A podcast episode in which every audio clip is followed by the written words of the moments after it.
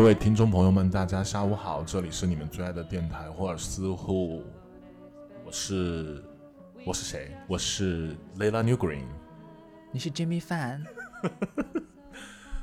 对，我是 Ginger Rose，是的，没错。今天今天我们要来聊，呃，对，今天没有吉米，吉米他太累了，最近需要休息一下，然后我们就由我和 Ginger 老师来给大家带来一期酷儿音乐史。对，没错，对，就是这样，大家期待已久的酷儿音乐史，哎，突然的更新，就是对啊，今天这个酷儿音乐史很很奇特，很很奇特，而且今天真的是历史，就是一节历史课的概念给到大家。今天咱们就是说呢，我就在这边要上历史课了，同学们。对，今天我们就是没有音乐，酷儿音乐史没有音乐就合理吗？然后就干讲课，然后从哪一年到哪一年发生什么事情，大家记笔记。现在我们是考点。哎，我真的我真的是这样准备的，哎，哇，你要死啊！你 最好是不要给我讲睡着。没有，我跟你讲，因为今天这个内容啊，是我在大学里面的一堂课，就是我有一一，就是我不是在讲那个就是什么性别与文化之类的这些课嘛，然后有一节我是放在就是就是有一节课是专门用来讲这个部分的，就是美国音乐的这个部分的，哦对，所以今天呢就是要给大家分享这个，大家就当成上课好了，今天就是上课，然后我我也是免费上了一节你们付费的课，哎，付费吗？对，也是付费。，付费，对，是这样的，是的。我今天就是有幸有幸，今天我们请到了我们的 Ginger 老师来跟我们讲一下我们这次的酷儿音乐史的一个主角。那他的名字是叫 最好是 Sophie，少在跟我那边 乱，不要乱闹。好，我们这期讲的是 Sophie，对，没错。没有啦，我们其实今天说实话，这一期其实没有主角，但是这一期呢是想给大家，就是因为以以往的酷儿音乐史，我们做的形式都是哎这个歌手这个歌手这个歌手嘛。对对对那，今天我们想要跟大家讲一个类别，就是嗯女童音乐，是的，女童音乐大家没有听错，对，这是 lesbian music。呃，其实也不能叫 lesbian music。其实今天主要想跟大家讲的呢是 transgender music，trans woman 的 music。嗯，这个事情怎么说呢？其实，呃，要开头开始，因为我会在过程当中哈讲到一些比较有影响力的歌手的时候呢，可能会跟大家分享一些这些歌手的音乐。今天大概就是这么一个流程。但是这些歌手啊，我跟大家讲一下，因为我们今天要讲的内容主要集中在七十年代，好1970老哦，年代老师老师非常老。很久远呢，五十年前对呢。对啊，英文片的音乐史就一下子一个开倒车，我们差一点你知道就讲到那个 Share 之类的，结果开回来，我们都快到 Lady Gaga 了，然后开回七十年代。哎，这那这一期就是我们相当于是一个小插曲，对不对？就是对，对我们一个小插曲。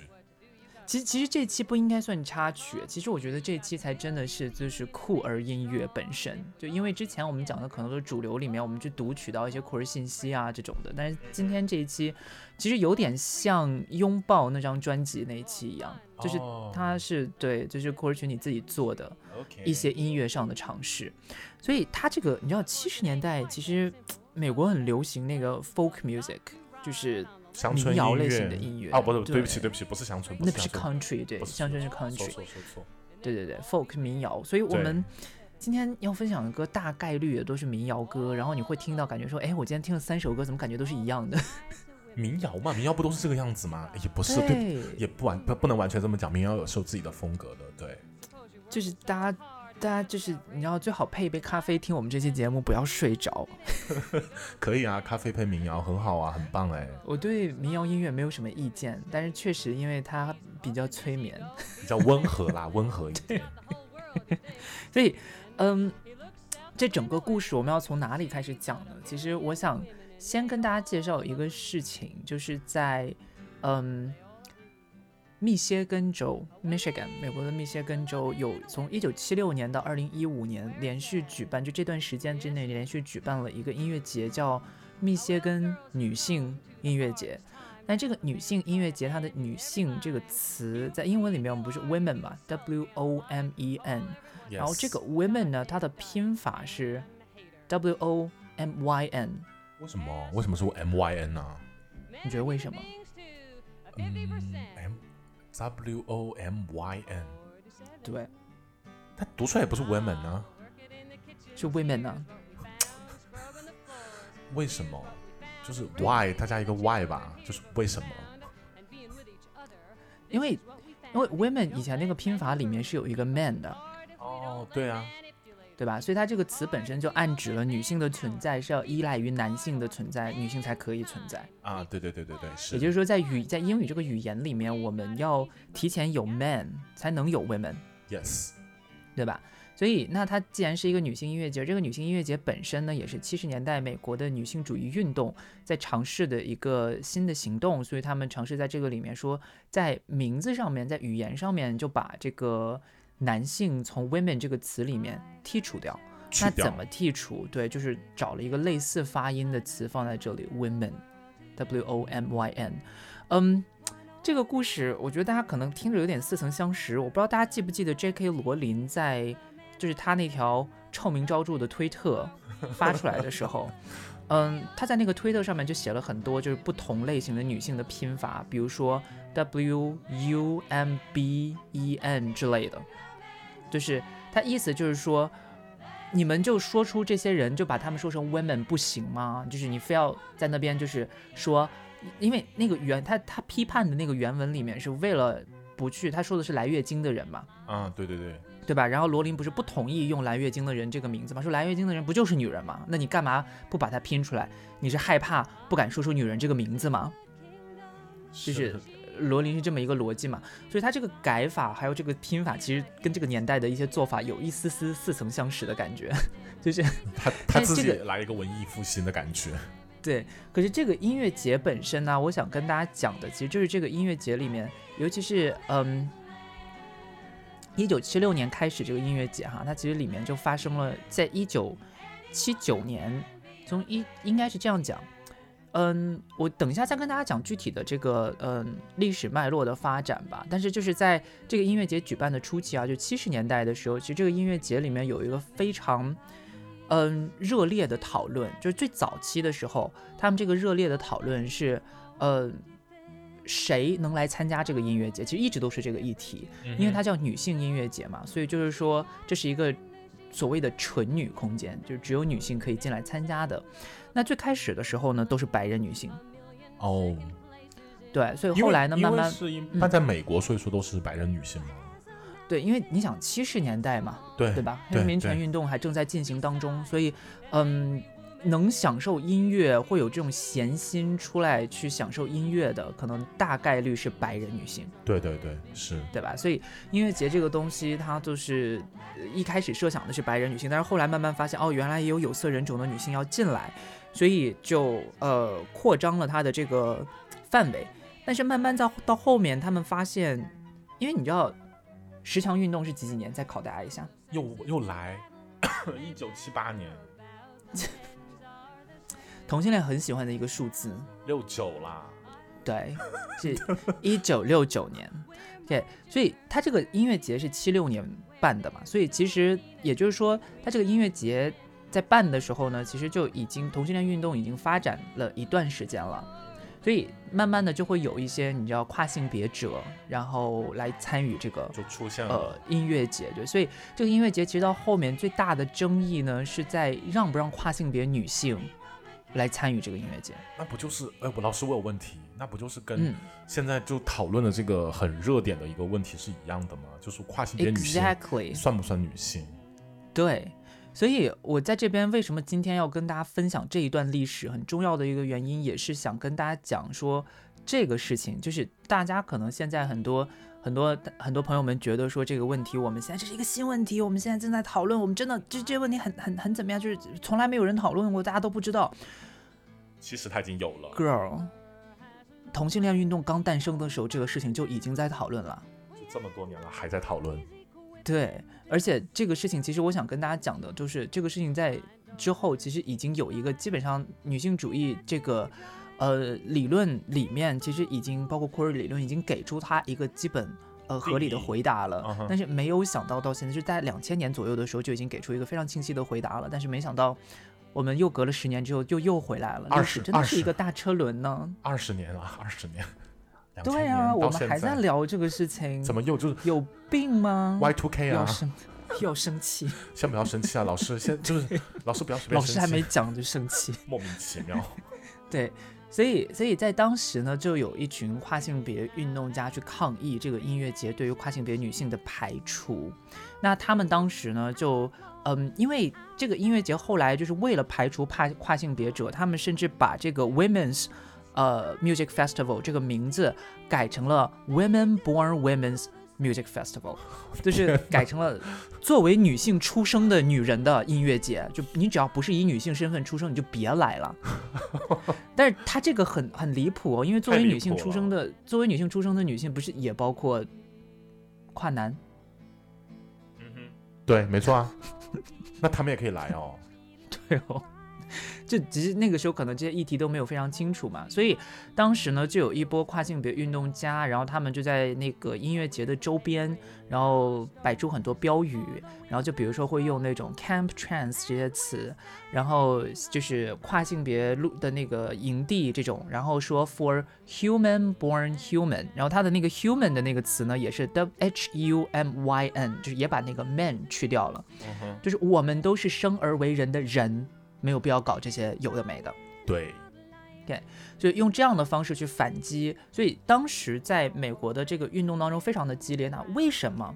嗯、为什么会发生这样的事情？其实今天想要在这个酷人音乐史的部分跟大家介绍的，也就是呃这个背后的一个很大的思想潮流，因为呃我觉得很符合我们这个主题啦。我们这个主题就是要从它就是你知道很奇怪，就美国的这个你知道呃跨性别女性、女同性恋，然后还有女性之间的这种就是顺女之间的这种纷争，其实它刚好在美国的七十年代是呈现在音乐这个领域上面的。就是音乐是他们一个就是发泄口是吧？可以这么理解吗？对，就是战争的那个 battlefield，刚好战战场场就在音乐这个领域里面，所以刚刚好很符合我们就是这一个系列。对，对，所以呃，今天想跟大家分享一下这个背后的故事。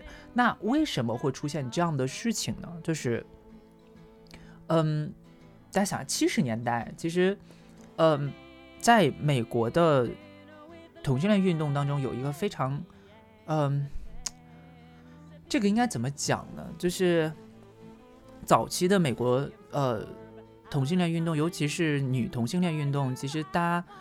呃，或者应该这样说，就是女同性恋运动跟当时的女性主义运动有一个，呃，有很密切的交流。然后，因为女同性恋也是女性嘛，但是在这个密切的交流当中呢，他们诞生了一套思想。这个思想呢，就是叫做，其实它的思想的这个专业名称哈，是叫女同性恋分离主义的。但是这个女同性恋分离主义，其实这个名称本身，我觉得是有一些问题的。它叫 lesbian separatism，但是，嗯。他为什么是 lesbian？其实我觉得这个部分也是有一点，就会让人觉得好像女同性恋都是分离主义一样，但其实不是这样。它这里的 lesbian 只是一个意识形态。这个女同性恋分离主义它支持的是什么观点呢？大概就是指说，嗯，女性主义真正奋斗的目标是要，呃，怎么讲？反对男性对女性的压迫，反对我们所谓讲的家父长制，对吧？所以，嗯、一切跟男人有关的东西，我们都要从我们的生活当中把它去除掉。嗯，但这个其实是早期激进女性主义的一个很主流的观点。但是，呃，基于这个观点呢，女同性恋运动者加入进来之后呢，就想说，哦，那是不是我们在恋爱关系当中也要去拒绝跟男性恋爱，我们才能真的最彻底、最激进的拒绝家父长制？所以他们在这一波女性主义者的运动的实践当中，他们就觉得其实女同性恋关系才是最理想的亲密关系。OK，而且呢，这个女同性恋关系，嗯，是不能是那种 TP 恋的，啊，什么意思？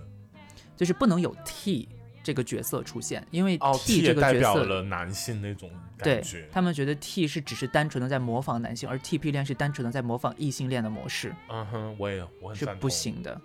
对你们不要赞同哦，啊，先不要吗？先不要。因为因为这一点的话，其实这个是当时在尤其在库尔理论当中讨论非常热烈的一个点。那呃，针对这个点呢，朱迪斯巴特勒也专门写了一篇论文来反驳他，就是所谓的模仿其实并不是，就是所谓的你认为的这个模仿，其实并不真的是模仿，啊？为什么？因为在模仿的途中会出现。呃反转跟反抗的可能。我而且只有通过模仿才能成才能实现所谓的反抗。就比如说，嗯。比如说，我们都在模仿男性气质、女性气质，因为不可能存在一个完美的男性形象跟女性形象嘛，在这个世界上，不可能真的存在这么一个人，对吧？对对。但是我们都是想象出来一个男性形象，然后我们不断的朝着那个男性形象上面去努力，让自己变成越来越接近那个男性或者女性形象。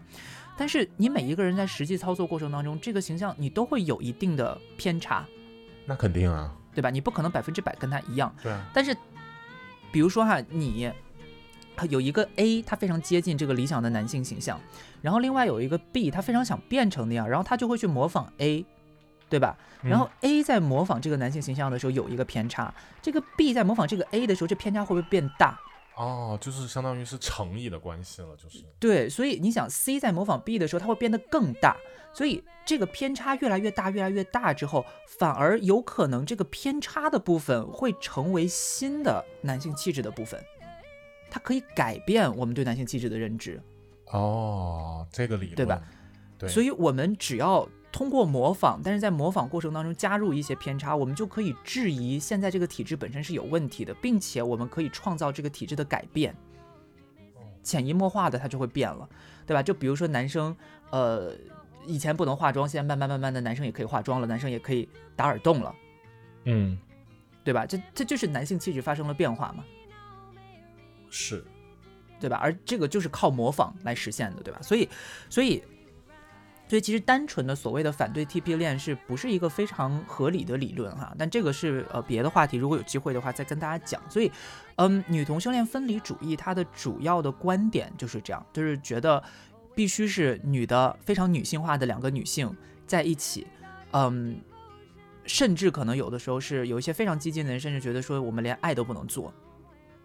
哈，那女生不能做爱哦，才能保证这种所谓的，因为你只要他们所谓的做爱，就是说你只要进行插入式的性行为，OK，就不行。所以这个部分就会让人觉得说，哦，no，不行。所以他们的想法是非常激进的。所以在那个年代，哈，就是在这样的潮流影响下，因为那个年代美国有很多不同的女性主义思想都在诞生，而这个是其中比其中还是比较。嗯，也不能说非常有影响力，但是是其中比较重要的一个分支。所以在这样的影响下，当时的女性主义运动，你也大概可以想象是一个什么样的状态。其实跟咱们现在国内的女性的发言稍微有一丢丢像，我觉得就是有点有点混乱，很多很多声音。是的，所以在当时他们办这个女性音乐节的时候，其实也是受了一部分这样的思想影响的。哦，这样啊。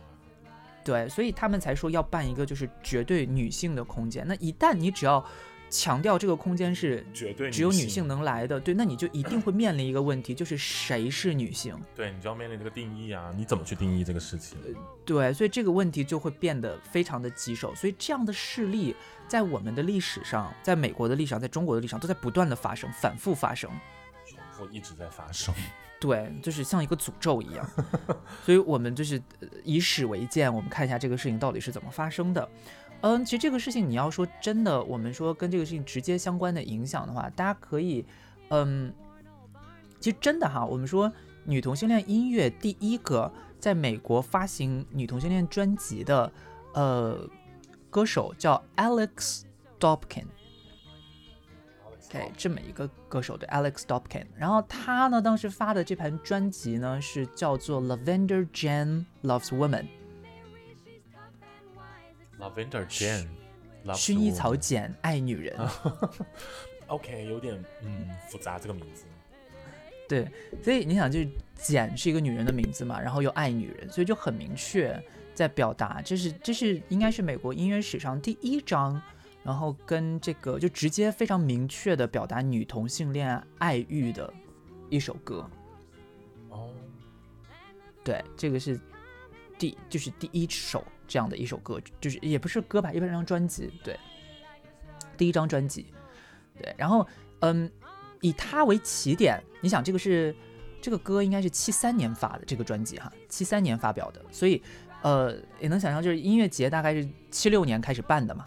啊，对，差不多，对吧？所以就受这个影响嘛，然后慢慢慢慢就，因为他这个本人作为歌手开始活动的话，是一九六五年开始活动的，作为歌手，作为一个呃民谣歌手，因为这个六十年代的民谣啊，其实它也是，嗯，六十年代其实美国音乐有很大，一个是嬉皮士，然后呃，另外一个是民谣，就是这两个类别比较明显。所以，呃，关于为什么就是性少数者都聚集在民谣这边，我们觉得可能还有在讨论的空间。今天不是主题，我们就不跟大家讲了。但是在这个七三年，Alex Dobkin 发表的这张专辑当中呢，其实。呃，也是一样，我们可以现在先听一下这首，就是里面的一首歌，然后大家一起来体会一下，大概是一个什么样的风格。行，我们先来感受一下这首歌是什么样的一个风格。对，我们先来感受一下这首歌。这首歌其实，说实话，现在大家在网上再去找这些音乐的话，其实你真的很难找到他们的歌词。哦，是吗？因为真的很老，而且基本上没有什么人还。在留着这些专辑，但是这首歌啊，就是我接下来要给大家播放的这首歌呢，其实是 Alex Dopkin 在二零一几年呐，忘了，二零一几年呐，二零一几年的时候又重新制作了一下这张专辑，但歌曲是一样的哈。嗯，大家可以听一下这首歌呢，叫 The Woman in Your Life Is You。The woman in your life will do what she must do. To comfort you and calm you down and let you rest now. The woman in your life, she can rest so easily. She knows everything you do because the woman in your life is you. The woman in your life knows simply what is true. She knows simple way to touch to make you whole now. The woman in your life, she can touch so easily. She knows everything you do because the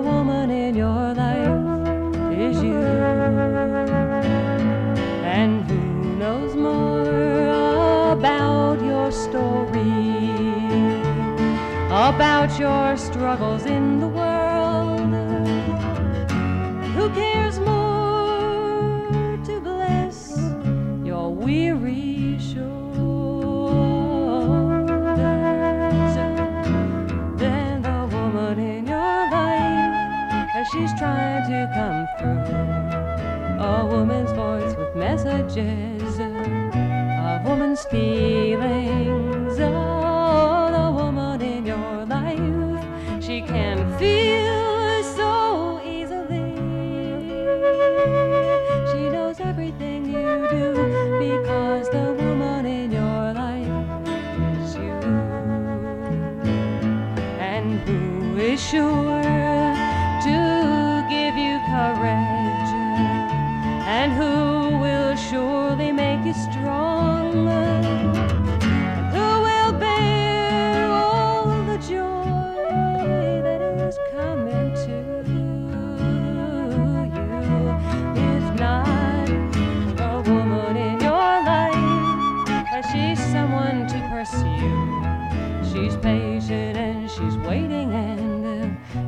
Take you home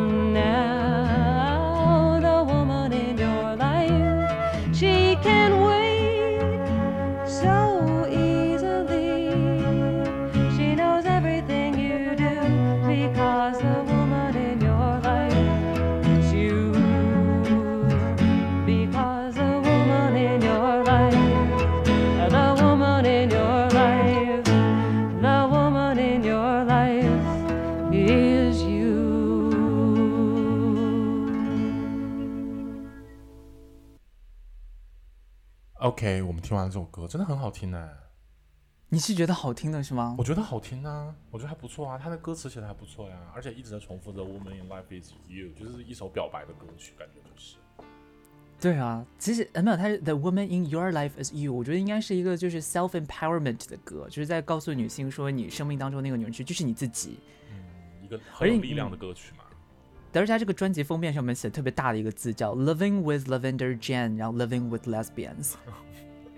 对，我看到了刚才，其实挺好听的耶，没有那么催眠呐，没有你说那么催眠吧？是啦，我只是想给大家就是夸张的警告一下，因为 没有，你知道民谣歌曲，对它的旋律其实有点像就是早期的华语音乐那种，就是小清新台湾华语音乐。对，就是感觉很舒服的那种感觉，现在就是夏日的午后，喝一杯咖啡，然后有阳光这种感觉，慢慢的听这种歌。对，但是其实你知道这个 Alex Dopkin 呢，他在后面就是我等一下还会回到再讲这个人这里，他在后面其实发表了一些非常让人 抓狂的发言，然后对，这其实也挺那个，这就是我为什么其实我在设计这期节目的时候，其实我一直在犹豫说要不要真的给大家介绍 Alex Dopkin，因为他的歌本身是好听的，可是他这个人就。说实话哈，就是我不是非常的认可，所以有些东西可能等一下在后面我再跟大家讲，就是为什么哈。嗯，对，所以这个呢事情就是说到这里，就是发表了这张叫 Lavender Jane Loves Women 这张专辑，然后大概这个专辑的风格就是刚刚大家听到的那首歌的那个状态。OK，那同一年哈，在一九七三年同一年，嗯，也有一家唱片公司成立了，这家唱片公司呢叫 Olivia Records。那这个唱片公司，对，就是之前我在准备这个东西的时候，跟那个雷拉讲的说，我们这期要讲这个，对，然后雷拉做了一些小的调查，对，就是这个 Olivia Records，有调查到什么吗？他就就一些简单的调查了，就是七三年创建的，是一些就是 Lesbian 的一些朋友们，对，在华盛顿，华盛顿创建的一个一个呃唱片公司，对，没错，对，它是一间唱片公司，哎，对。合伙人有六个人吗？对，对，是的，它是一间唱片公司，所以它其实并不是一个固定的歌手，就是说，哦，我们就是你知道，就是哪一个歌手啊，然后固定发一些专辑，所以它有很多旗下的歌手会发专辑，但是其实它也有，嗯，之后哈有出一张是就是自己那个 Olivia Records 自己的一个，呃，就是怎么讲？他出的所有专辑的这个合集，或者叫这个精选集，精选集，这样讲，对，对，它里面比较有名的歌手啊，比如说像刚才我们听到的 Alex Dopkin，他那个专辑里面也有跟他合唱的这个叫 K Gardner，OK，然后呃 Chris Williamson 这些可能都是属于那个 Olivia Records，像 Tread Fewer 这些也都是在那个 Olivia Records 里面相对来说可能比较活跃的，嗯，一些。歌手，那这个也是一个，这个唱片公司本身也是一个比较，嗯，偏向于就是女同性恋跟女性为中心的这么一个唱片公司，所以他发表的歌呢，其实大家也可以理解为就是 Alex Dobkin 的，呃，就是类似啊，就很多别的 other Alex Dobkins 这种感觉，有很多类似的歌在里面啊，所以他的风格其实也是比较 folk，也是比较这种民谣风格的。那我们嗯听一首吧，我们听一首就是 Chris Williamson 在这个精选集里面呃献唱的一首叫 Olivia 的歌，就是他刚好是 Olivia Records 嘛，对吧？所以这首就是切题的歌，我们一起来听一下他们当时发的这个专辑里面的歌曲又是什么样子的。I want to write something new, and so I wrote a song especially for the show called Olivia, because Olivia to me has always been this fancy free young girl who everybody tried to always cage. Everybody had big plans for. Turned out she had a life of her own. Well, we wouldn't have it any other way. So, this is for all of you who've helped make that possible.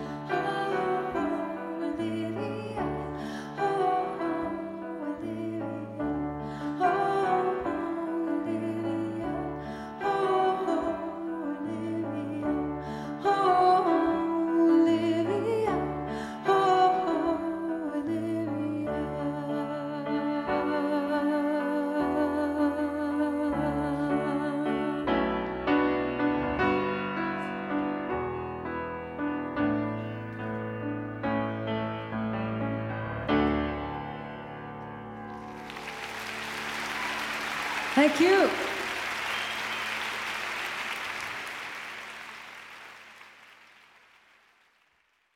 怎么样？我觉得这首歌是不是在唱他老板呢、感觉像是，就那种公可是我记得司的那种歌曲。对我记得 Olivia Records 里面应该没有人叫 Olivia，但是我其实 他公司叫 Olivia Records 啊，奥利维亚唱片公司。我觉得他这个歌词写的还蛮好的，就是说 Olivia 是这么一个就是小女孩，然后大家都想把她关起来，但是其实她有她自己的生命，然后她有她自己的生命力。我有提问，这个她这个 Olivia 可能就是只是一个代指而已，我是不这么对理解，对不对？是，对，她指的应该是 every woman。对，他就取了个名字。对对对对对，所以我觉得这个还蛮有趣，就很符合这个唱片公司当刚开始开始创立的这个呃呃一个初衷吧，应该算是。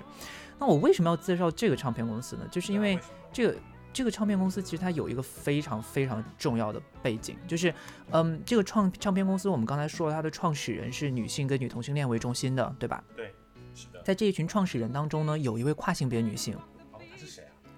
有一位跨性别的女同性恋，哎，所以她呢叫 Sandy Stone。Sandy Stone，对，她是一位跨性别女性。然后她在，呃，一开始从其实七三年创立到七六年这个事情就是被提出来之前，这这这一段时间里面，大家都没有说什么，而且 Olivia 的那个运营也一直都非常的好。但是在七六年，也就是说准备开始办这个 Michigan 那个呃 Music Festival 的这一段时间，大家因为这两个事情其实并没有直接关系啦，但只不过他们就同时刚好同时发生，然后导致当时的那个整个思想有一个比较大的变化，所以才促生了就是密歇根女性音乐节对跨性别者的排除。嗯，因为就是在这个七六年开始，突然间，因为也像我刚才说的，呃，女同性恋分离主义以及这种就是女性运动当中对单纯的本质性的男性身体的这种否认，这个思想变得越来越强烈。在这个背景底下呢，七六年的时候，就是女性社群开始反对，他们挖出来说，原来 Olivia Records 里面有一个跨性别女性，哦，打引号，有一个男的，对对对，对吧？这是一个女人的，这是一个女人给女人做的唱片公司，里面怎么能有打引号的男的在里面呢？所以当时女性社群，因为它这个唱片公司本身就是为了女同性恋者还有女性们，就是呃创作音乐的地方嘛，所以他的社群就非常爆炸了。呃对，就爆炸了。他们就说，怎么可能有这样的人？就是因为那个时候，其实库尔理论也没有发展的很很好，对吧？然后很多时候，大家对于性别这个东西的认知都还没有到现在这种就是后现代或者解构的认知，所以，呃，会有这样的想法很正常，很像我们现在的状况哈。虽然我不想这样，就是比说，哦，七十年代的美国跟现在的中国一样，因为我们每一个人每一个国家有每个国家的时间线，但是是有可以参考的地方的。所以从七六年开始呢，女性社群就开始要求 Olivia Records 去解雇 Sandy Stone。对，让他让他辞退，辞退他。对，去解雇他。嗯，一开始呢，Olivia Records 是非常反对这件事情的，就是说我们不可能解雇 Sandy 的。说 Sandy 对其实是对，Sandy 就是我们女性的一员，我们不会否，我们不会去把它，就不会因为这个事情，你们你们说的事情是不对的。所以 Olivia Records 其实是非常 trans friendly 的一个一个一个唱片公司。嗯，那，嗯，但是呢，这个东西在一九七九年的时候发生了一个很大的变化。一九七九年那是一个春天。你说的是没错。哎，老师，这不讲错堂了，走错了。一九七九年的时候呢，有一位叫 Janice Raymond，sorry sorry Jan Janice Raymond 的人，然后这个人真的是臭名昭著，就是在这个呃恐跨人士作为恐跨人士的代表，是历史上第一个恐跨人士出名的恐跨人士。嗯，他是一位女性主义学者，然后他一九七九年的时候出了一本一本书，这个书呢叫《The Transsexual Empire》，就出了一本叫嗯，他这个东西啊，他我觉得要直接翻译出来，它这个东西的名字的话，可能要叫变性帝国，嗯，就不能用跨性别这个词，因为它并没有很尊重，它用的是 transsexual，然后它全名呢叫 The Transsexual Empire: The Making of the She-Male，变性帝国，副标题是创造人妖。啊，这个好讨人厌哦。对，非常讨厌。然后他这个书里面的观点是什么呢？他在书里面其实就分析了 Sandy Stone 的一个状态，他讨论到了 Sandy Stone。然后他在这个里面说呢，Stone 其实他就是一个霸权性的男人。怎么下？不是女的，他怎么下？他就是男的。对，所以他在这里是怎么说的？然后，因为他出了这本书，其实他这本书里面大部分的时间都在讨论这件事情，然后就导致最后 Olivia Records 没办法，出于舆论还有就是来自学界的压力，对，所以最后没办法真的解雇了 Sandy。那不就是那个女的？她不就是一个 turf 吗？她就是一个 turf，然后她。说 Sandy 是霸权男性的理由是什么呢？就是它里面非常可怕的一个结论是说，所有的跨性别人、跨性别者，他都是只是，嗯，把女性的这个女性气质还原成一个非常人工的东西，就是一个你知道怎么手术就 plastic 那种感觉，就是对变性，就是你整一下形，你就能变成女的了，就感觉好像女性特征就只是。通过一个整形手术就能得到的，它其实是通过整形手术在强奸女性的身体。OK，就是他作为一个男性占有一个女性的身体，通过改变自己的身体，让自己变成女性来占有自己拥有的这个女性身体，创造一个假的女性身体给自己，这是他的逻辑哈。OK，但是是不是听不懂？其实对，就是很 莫名其妙。对，但是在当时呢，这个书是非常具有影响力的。他本就包括现在，哎，他本人也是有影响力的嘛，在那个时候，就是他本人是很有影响力的。就包括在现在，我们要说跨性别研究，其实你要做跨性别研究 （transsexual studies） 或者 transgender studies，你一开始一定要接触的是这本书。对，因为这本书是等于虽然它是一个非常反跨性别的书，但是它是第一次把跨性别这个问题提入学术议程，让大家可以讨论的书。OK，对，所以非常的离谱。然后就因为这些。问题呢？Sandy 就被解雇了。嗯哼 OK，那后来呢？直到一九九一年的时候，嗯，这个所谓的 Michigan Women's Music Festival 才真的官方发言说，以后跨性别者都不要来参加了。哈？为什么？他们也是迫于舆论的压力吗？嗯，这个应该是整个就是从七十从七三年开始到九一年这段时间之内，就是所有这一系列的呃这个思想的沉淀。然后导致说整个社群变成这样，就是变得非常的恐跨，所以没办法，最后只能说，那我们就让不要来了，就是他们不要来了，然后就呃明确的说出我们刚才在最开始跟大家介绍的那个 women born women，就是我们要把它限定在 women born women 这些人群里面，以女性作为女性出生的女人对为主，要限定在这个，他才官方发表这个言论。然后九二年的时候呢，跨性别女性们因为。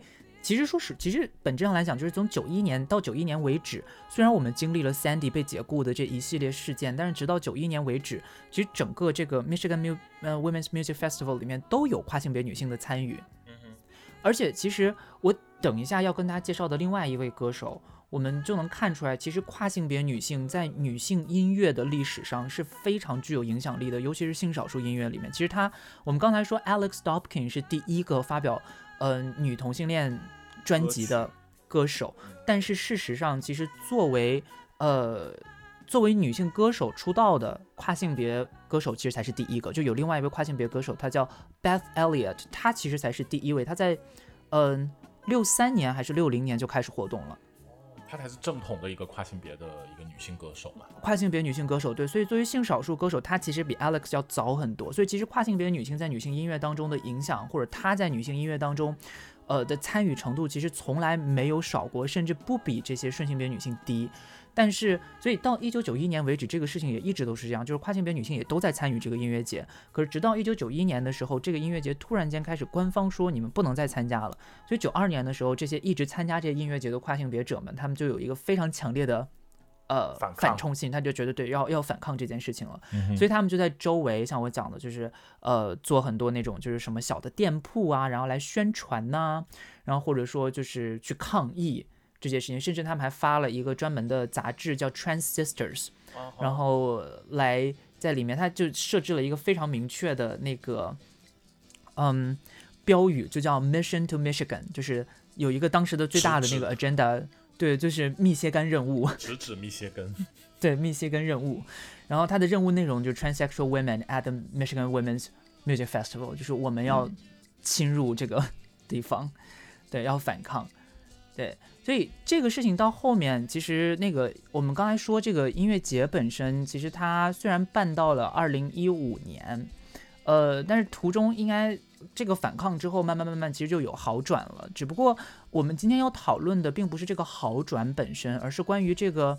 呃，对跨性别者的排除这件事情，我们到底要怎么样去思考它？呃，这个可能是接下来这个这期节目当中想跟大家更具体的去聊一下的部分。但是在说这个东西之前呢，我们回到刚才跟大家讲的那个 Beth Elliott 那个人那里，因为这位 Beth Elliott 其实也是一位我们刚才说了嘛，她其实才应该是嗯、跨性性少数歌手的一个最初的代表。席第一位初对代目，他其实才应该是初代目，对，对。所以等一下分享的这张专辑呢叫《Buried Treasure》，就是埋藏的宝藏，然后是他在二零零五年发表的，呃，里面有十七首歌，这十七首歌其实都是，嗯，Elliot 他在整个过程当中就是，呃，从六零年代开始一直到呃两千年代整个过程当中自己创作的歌曲的一个合集，所以呃具体每首歌的年份其实已经不可考了，那我们就是来给大家放上几首吧，因为。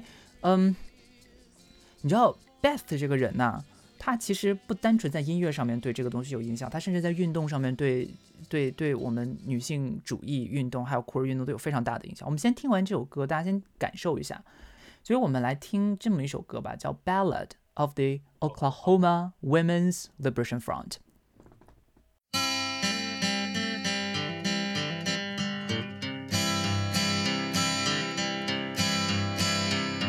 Well, if you like sexist music, then country music's the best. The women sing of how men are king and has fun to but if you like being a person and not just a country cunt, you'll be proud to hear of how the sisters of Muskogee formed the Okie Women's Liberation Front. We sent Billy Joe Tucker off to Kansas U. She was our pride and joy. We were hoping she'd be a pom pom girl and get hitched to some nice boy. But she came back all intellectualized and told us how we were oppressed. Well, Billy Joe got us all pissed off and we all did the rest.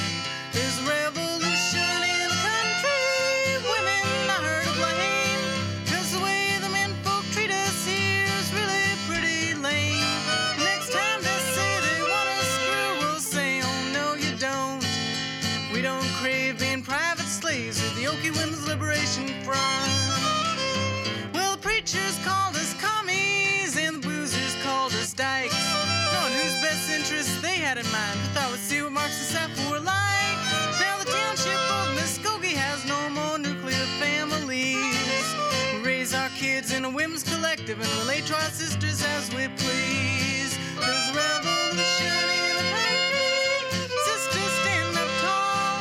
When we act halfway intelligent, they worry about their balls. But they better shape up pretty soon, or they're gonna have to bear the brunt of the vengeance that will soon be wreaked by the Okie Women's Liberation Front.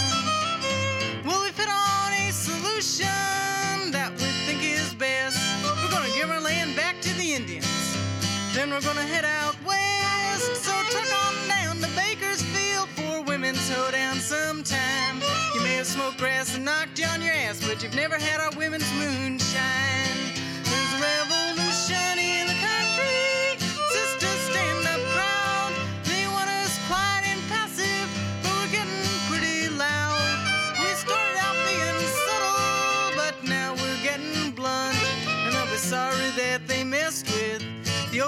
Liberation Front. Sisterhood is powerful, y'all.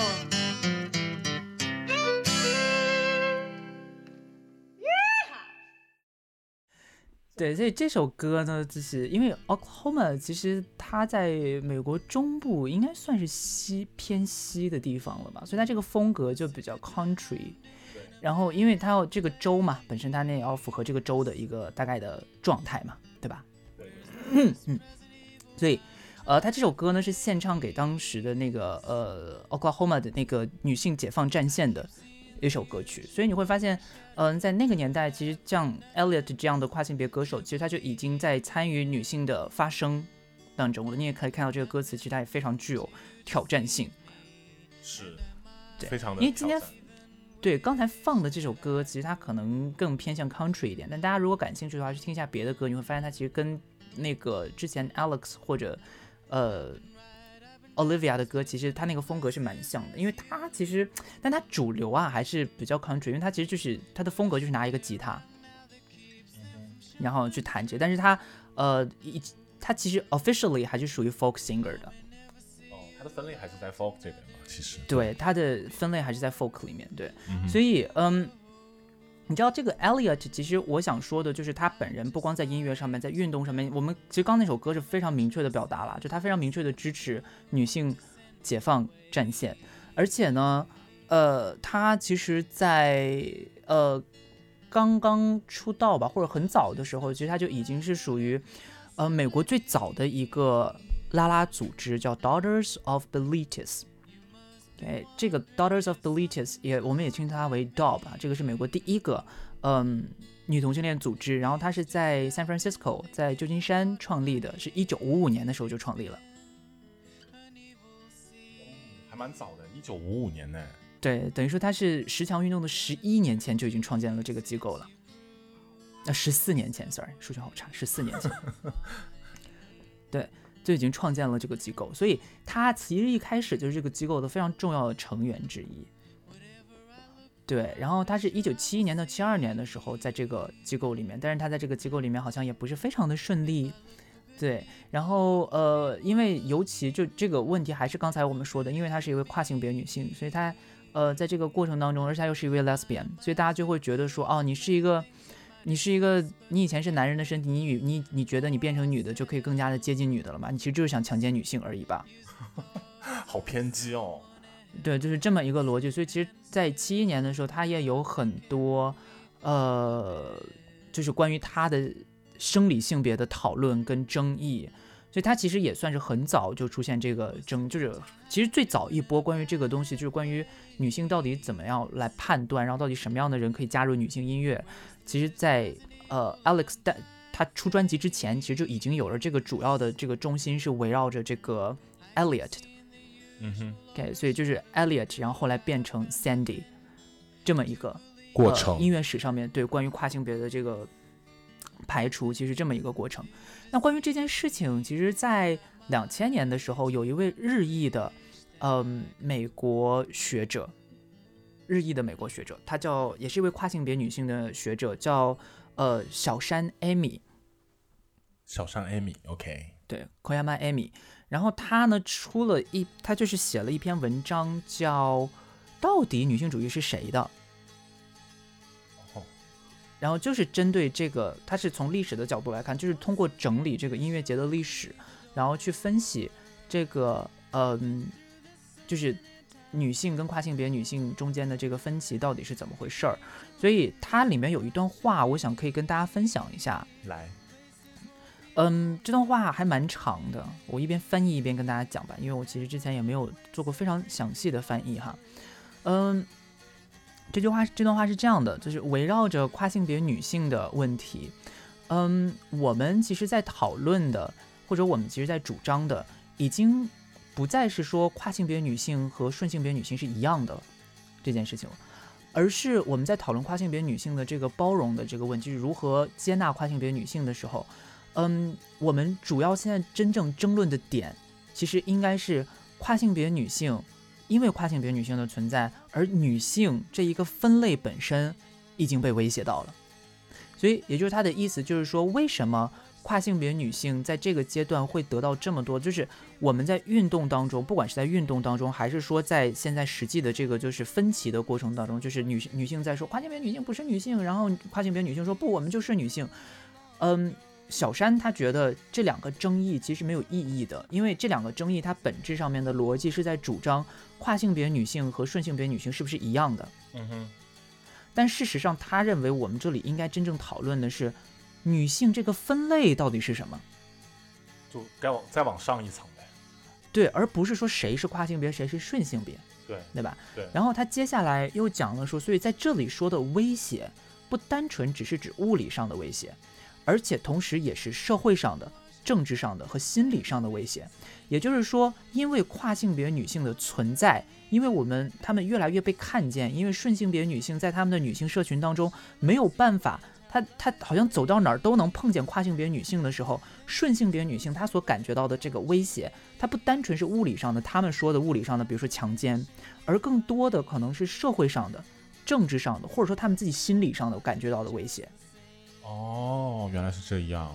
对而真正被这个跨性别女性的存在所威胁到的，其实应该是在那个时间点，至少在这个事件里面，小山认为真正被他们的存在所威胁到的，其实是白人中产阶级的女性。那为什么呢？为什么？对，为什么？对，为什么呢？因为如果我们承认跨性别女性是女性，如果对于白人中产阶级女性来说，承认跨性别女性是女性的话，那就证明白人中产阶级的女性，她们一直以来所依赖的这么一个，就是作为唯一的一个压迫结构而存在的女性特质的这件事情，它就被质疑了。他们不允许被质疑，雷娜老师听懂了吗？有一点绕我，你再继续。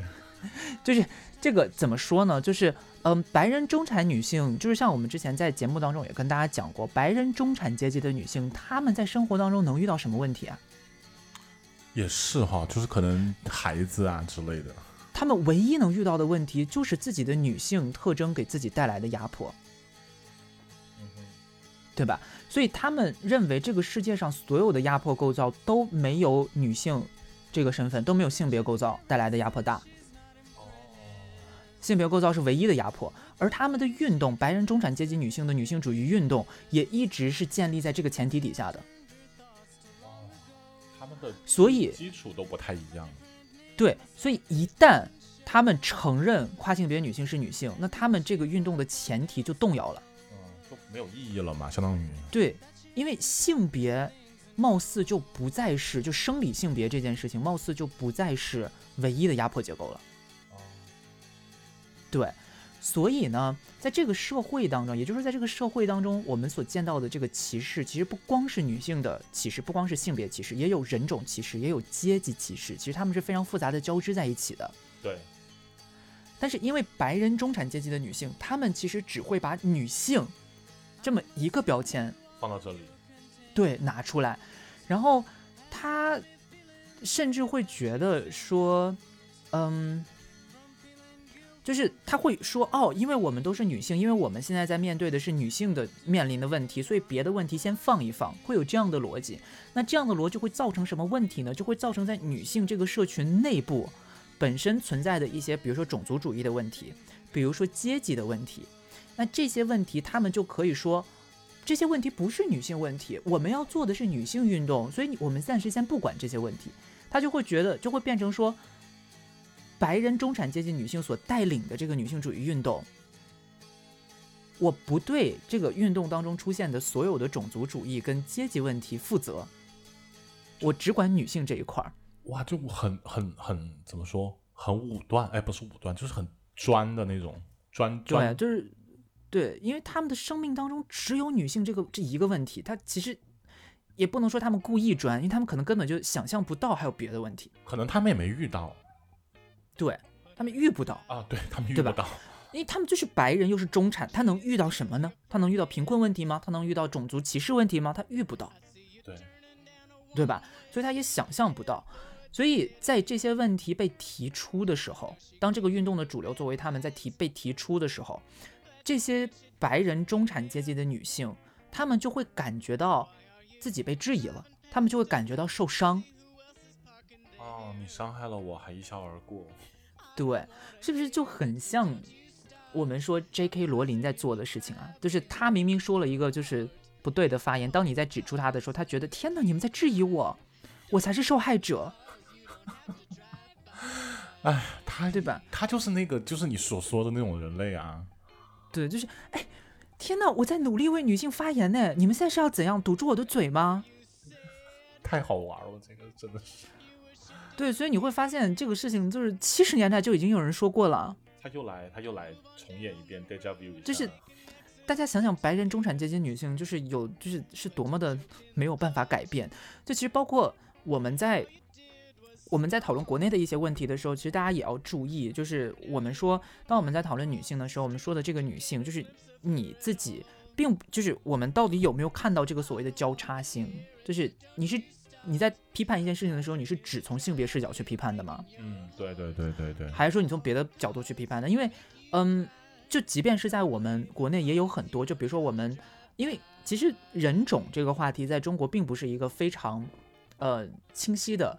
分法就比如说哈，你是城市户口，然后你又是中产女性，那你的生命当中可能会遇到的问题确实只有女性问题啊，可以这么类比，对吧？就差不多是这样类比，所以这些女性她们自然而然的会去把女性放到她们运动 agenda 的第一位，放在 priority 的这个部分，对他们来说也是正常的嘛，对。所以对他们来说，跨性别女性向他们提出质疑的时候，他就会觉得你在反对女性权利。因为他觉得你把女性这个 agenda 放后了，推后了，把它的重要性降低了。他们的 first priority 就是女性啊。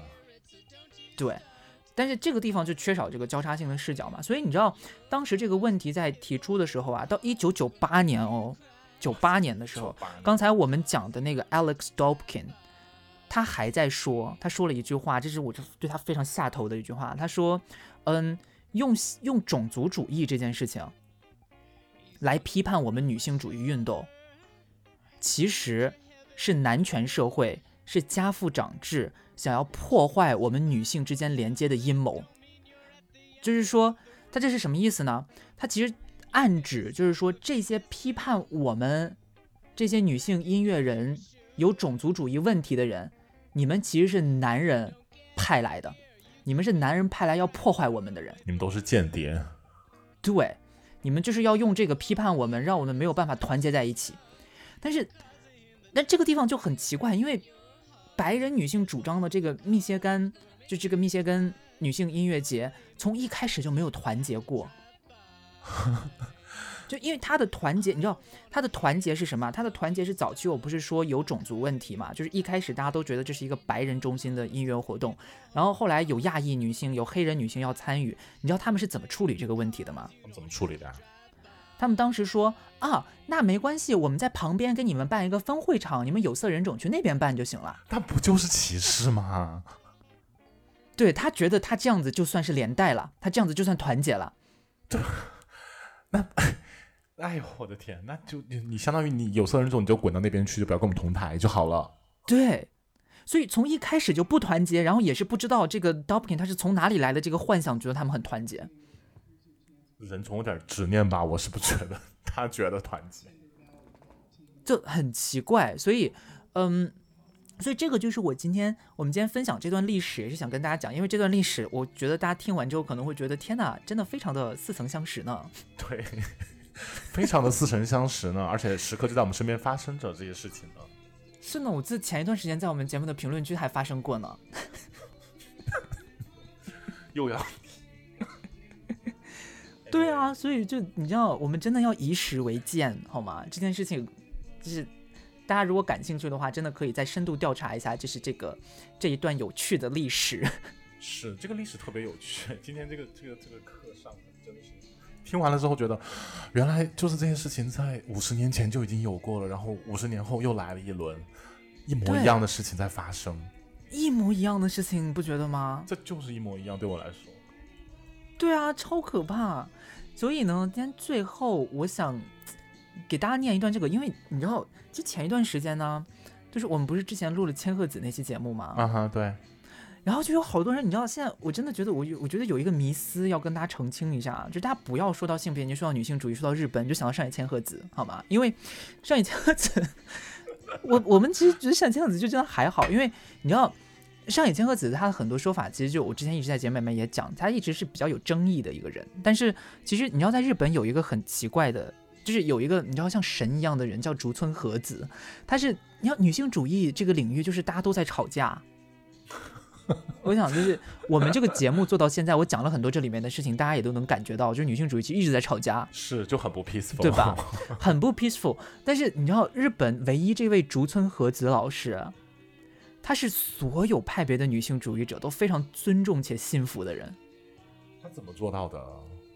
她是她应该是一位文学学者，所以你知道，大家有时候在国内可能不管是怎么样，反正现在大家说到就是呃东亚的性别研究，大家可能都想到什么社会学之类的。但其实，嗯，社会学在某些层层面上面会比较有争议，反而是这种就是你知道竹村和子这样的人，他可能能够带来更多的这种就是包容的理论，所以大家都很信服他。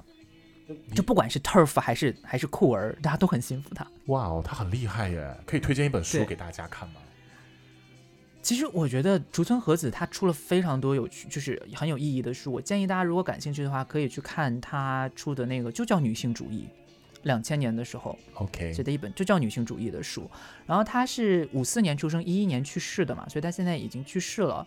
所以不会再出新书了。大家如果感兴趣的话，可以把她已经有的书再拿来看一下。就其实我觉得比千鹤子更值得读。而最后我想跟大家分享一下，就是竹村和子在呃《女性主义》这本书里面说的一段话，我觉得真的非常的来嗯有用。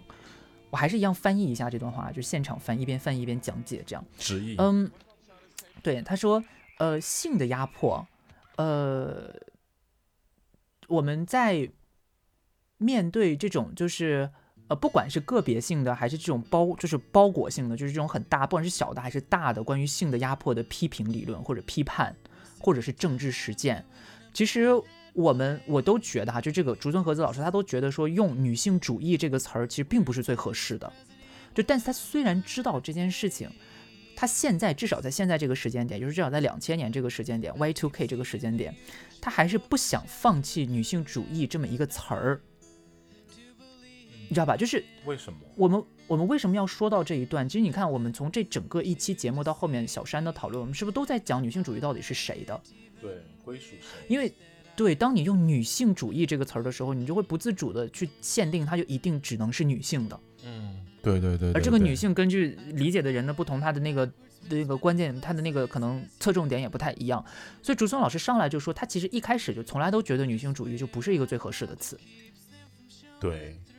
但是呢，同时至少在现在这个时间点，他又不想放弃这个词儿，因为这个词儿确实有一定的实用意义。嗯，你看这个话说的就很让两边都能幸福。对，就端端水大师。对，然后他说他后面还解释了具体为什么，就是说他说为什么现在呃我们需要首先去考虑女性主义这一个词儿能不能用、怎么用的理由，也是因为嗯。其实很多时候，我们对于这个女性主义这个词儿，会把它归结到这个身体的这个呃维度上面，就是很容易，好像很简单。你只要说到女性，她就是本质的，就是身体的女性。嗯哼，生理女性。对，就把它当成这种，然后然后把身体理解成是一个本质的东西，就是它绝对不可能再回归到任何别的东西上面了。它是本质的东西，对，所以我们每次在说到女性主义，用到女性主义这个词儿的时候，它假设了这个东西，所以其实它在解体女性这么一个分类上面是非常具有局限性，它没有办法真的解体这个东西，而且它也没有办法，就女性主义这一个词儿，执着于用女性主义这一个词儿，也没有办法让你去分析男性所面对的压迫，非异性恋者所面对的压迫。或者说，不同国籍的人、不同民族的人、不同职业的人、不同地区的人所面对的压迫，这些你单纯用女性主义这个词儿都没有办法解释。是的，没错。这就是为什么竹中老师、竹中和子老师一直在说说我不愿意用女性主义这个词儿，但是现在这个时间点我们又不得不用它，是因为女性确实是可以集中这么一个东西的一个东西，而且它女性主义它作为一个思想，确实在女性主义这个名字底下有很多很有用的理论。对，所以我觉得这个也是，嗯。非常重。你看两千年呢，而且这是一本教科书，就是女性主义这本书是一本教科书，它不是竹村和子专门写给写这件事儿的。也就是说，在两千年的时候，日本就已经有教科书在讨论这些事儿了。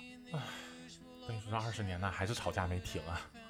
还没停过，这个事情真的很离谱，你知道吗？就是 你有时候就会发现这个社会就是怎么回事啊？就是吵了、呀、吵了七十年的感觉，然后哦什么七十年，吵了五十年，然后中间也有大家幸福的东西，然后呢，也就是也有理论，也有什么支撑，然后还是在吵，就是没有用对吵不到头的感觉。真的非常离谱。那你觉得会有吵到头吗？我希望吵到头吧，但是我大概率觉得不会。我也是，对，但是可能每每一个年代，它呈现的问题的方式跟形式是不一样的。是，就现在可能你比如像对，对，你比如像之前那个我们讲的那个七十年代的美国，它是从音乐这个层面呈现出来的，但是在现在可能它更多的是网络媒体，对对吧这些层面的东西，对对对，所以它呈现方式不一样，所以我们在思考的时候可能要考虑的内容也不一样。嗯，对，所以今天呢，就是帮大家分享了这一段历史，然后希望大家能够呃回顾一下这段历史，再参考一下我们现在在经历的事情，希望大家能够在中间有一些反思吧。嗯，或者你有什么想法，你可以在评论区里面跟我们友善的留言，还是要提醒一下大家友善一点。对，那今天就请 Lila 同学来给我们想一个入群关键词喽。那今天我们的关键词就是 Sandy Stone。哇哦！In memory of Sandy Stone，是的，我们要纪念他一下。我觉得他真的是一个非常勇敢的人。不是 Beth Elliott 吗？啊、拼不出来。对，很难。Sandy Stone 稍微简单一点，Sandy 就是那个沙子，然后加个 Y，Stone 就是石头。对，你可以，你沙石对，你可以叫沙石，你可以沙石也可以。好，那最后呢，我们今天这期节目最后也是一样吧，既然是音乐史，最后也要用一首歌来帮大家结束这个节目。那今天最后给大家放的这首歌呢，就是 Beth Elliott 的《Lady on the Subway》。那也谢谢大家收听我们今天的节目，我我是 Ginger Rose，我是 Layla New Green，拜拜。拜拜。